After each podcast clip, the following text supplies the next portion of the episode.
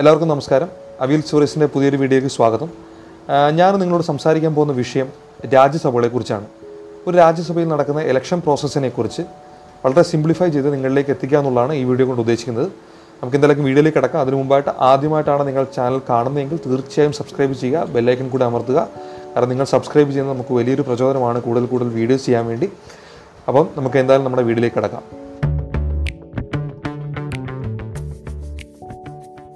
എന്തായാലും രാജ്യസഭയുടെ ഇലക്ഷൻ പ്രോസസ്സിനെ കുറിച്ച് പറയുന്നതിന് മുമ്പ് രാജ്യസഭയെക്കുറിച്ച് ജസ്റ്റ് ഒന്ന് ചെറിയ കാര്യങ്ങൾ പറഞ്ഞു പോകാം. പാർലമെന്റ് ഉപരിസഭയാണ് രാജ്യസഭ എന്ന് പറയുന്നത്. ഏകദേശം ഇരുന്നൂറ്റി അമ്പത് അംഗങ്ങളാണ് ഒരു രാജ്യസഭയിലുള്ളത്. ഇതിൽ ഇരുന്നൂറ്റി മുപ്പത്തെട്ട് അംഗങ്ങൾ ഓരോ സംസ്ഥാനങ്ങളിൽ നിന്നും കേന്ദ്ര ഭരണ പ്രദേശങ്ങളിൽ നിന്നും തിരഞ്ഞെടുക്കപ്പെടുന്ന ആളുകളാണ്. ബാക്കി വരുന്ന പന്ത്രണ്ട് ആളുകളെ പ്രസിഡന്റ് നോമിനേറ്റ് ചെയ്യാണ്. ഇവർ science arts social service literature എന്നീ മേഖലകളിൽ നിന്നാണ് ഇവരെ തിരഞ്ഞെടുക്കുന്നത്. പിന്നെ പ്രധാനപ്പെട്ട പോയിന്റ് എന്ന് പറയുന്നത് രാജ്യസഭയ്ക്ക് കാലാവധിയില്ല പക്ഷേ രാജ്യസഭ എം പിമാർ കാലാവധിയുണ്ട്. ആറ് വർഷമാണ് അവരുടെ കാലാവധി. ഓരോ രണ്ട് വർഷം കഴിയുമ്പോഴേക്കും മൂന്നിൽ ഒന്ന് അംഗങ്ങൾ മാറുകയും പുതിയ അംഗങ്ങൾ വരികയും ചെയ്തു. അത് അങ്ങനെയാണ് ഈ ഒരു ഇതിന്റെ ഒരു മെക്കാനിസം പോകുന്നത്. പിന്നെ പറയേണ്ട ഏറ്റവും പ്രധാനപ്പെട്ട പോയിന്റ് എന്ന് പറയുന്നത് ജനങ്ങളാൽ തിരഞ്ഞെടുക്കപ്പെടുന്ന ആളുകളല്ല രാജ്യസഭ എം പിമാർ. അവരെ തിരഞ്ഞെടുക്കുന്നത് ഓരോ സംസ്ഥാനത്തെയും നിയമസഭയിലെ അംഗങ്ങളാണ്. അതായത് നമ്മുടെ എം എൽ എമാരാണ് ഓരോ സംസ്ഥാനത്തു നിന്നും രാജ്യസഭയിലേക്ക് പോകേണ്ട എം പിമാരെ തിരഞ്ഞെടുക്കുന്നത്. അപ്പം അതിന്റെ ആ ഇലക്ഷൻ പ്രോസസ്സ് എങ്ങനെയാണ് എന്നത് നമുക്ക് അടുത്ത സ്റ്റെപ്പിൽ നോക്കാം. നമുക്ക് എന്തായാലും ഇലക്ഷൻ പ്രോസസ്സിലേക്ക് കിടക്കാം. ഈ പ്രോസസ്സ് അറിയപ്പെടുന്നത് സിംഗിൾ ട്രാൻസ്ഫറബിൾ വോട്ട് എന്നാണ്. ഏതൊരു തെരഞ്ഞെടുപ്പാണെങ്കിലും ഓരോ സ്ഥാനാർത്ഥികൾക്കും വോട്ട് കിട്ടണം. അല്ലേ? ആ വോട്ട് കിട്ടിയതിന്റെ അടിസ്ഥാനപ്പെടുത്തിയാണ് അയാൾ തിരഞ്ഞെടുക്കപ്പെടുന്നത്. അപ്പോൾ രാജ്യസഭയിലേക്കുള്ള തെരഞ്ഞെടുപ്പിൽ എത്ര വോട്ട് കിട്ടണം എന്ന് നമ്മൾ തീരുമാനിക്കുന്നത് ഒരു ഫോർമുലയുടെ അടിസ്ഥാനപ്പെടുത്തിയാണ്. അതായത് ആ ഫോർമുല എങ്ങനെയാണ്? ടോട്ടൽ നമ്പർ ഓഫ് വേക്കൻസീസ് എന്ന് പറയുന്ന നിലവിൽ മൂന്നെണ്ണമാണ് അപ്പം ടോട്ടൽ എം എൽ എമാരുടെ എണ്ണം ഡിവൈഡ് ബൈ എത്ര വേക്കൻസി ഉള്ളത് അത് പ്ലസ് വണ്ണ് പ്ലസ് വണ്ണ് അപ്പോൾ ഈ ഫോർമുല അടിസ്ഥാനപ്പെടുത്തിയാണ് ഒരു സ്ഥാനാർത്ഥി കിട്ടേണ്ട വോട്ട് നിശ്ചയിക്കപ്പെടുന്നത്. അപ്പോൾ ഇതിൽ നമുക്കറിയാം നൂറ്റി നാൽപ്പത് ഡിവൈഡ് ബൈ നാല് എന്ന് പറയുന്നത് മുപ്പത്തഞ്ചാണ്. മുപ്പത്തഞ്ച് പ്ലസ് വൺ എന്ന് പറയുന്നത് മുപ്പത്താറാണ്. അപ്പോൾ ഒരു സ്ഥാനാർത്ഥിക്ക് മുപ്പത്താറ് വോട്ട് കിട്ടിയാൽ അയാൾ രാജ്യസഭയിലേക്ക് തിരഞ്ഞെടുക്കപ്പെടും.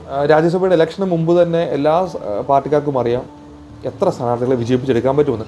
നിലവിലത്തെ കണക്കനുസരിച്ച് എൽ ഡി എഫിന് രണ്ട് സ്ഥാനാർത്ഥികളെ വിജയിപ്പിക്കാൻ പറ്റും. കാരണം മുപ്പത്താറ് പ്ലസ് മുപ്പത്താറ് എഴുപത്തിരണ്ട്.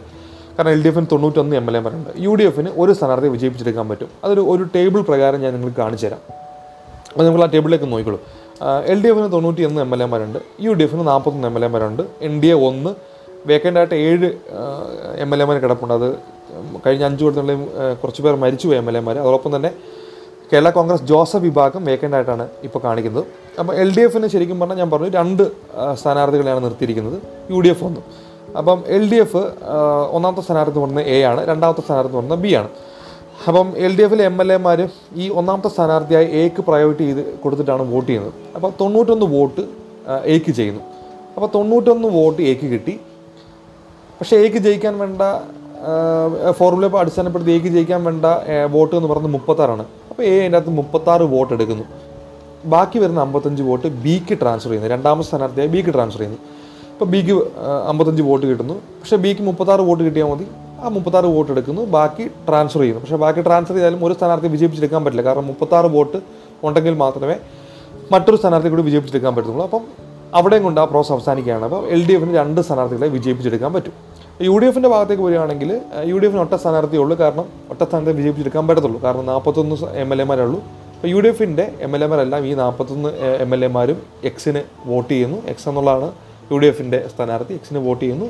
എക്സിന് മുപ്പ എക്സിന് മുപ്പത്താറ് വോട്ട്. ബാക്കി ട്രാൻസ്ഫർ ചെയ്യുന്നു. പക്ഷേ ട്രാൻസ്ഫർ ചെയ്യാനും ബാക്കി അഞ്ചെണ്ണം കൊണ്ട് ആർക്കും വിജയിക്കാൻ പറ്റത്തില്ല.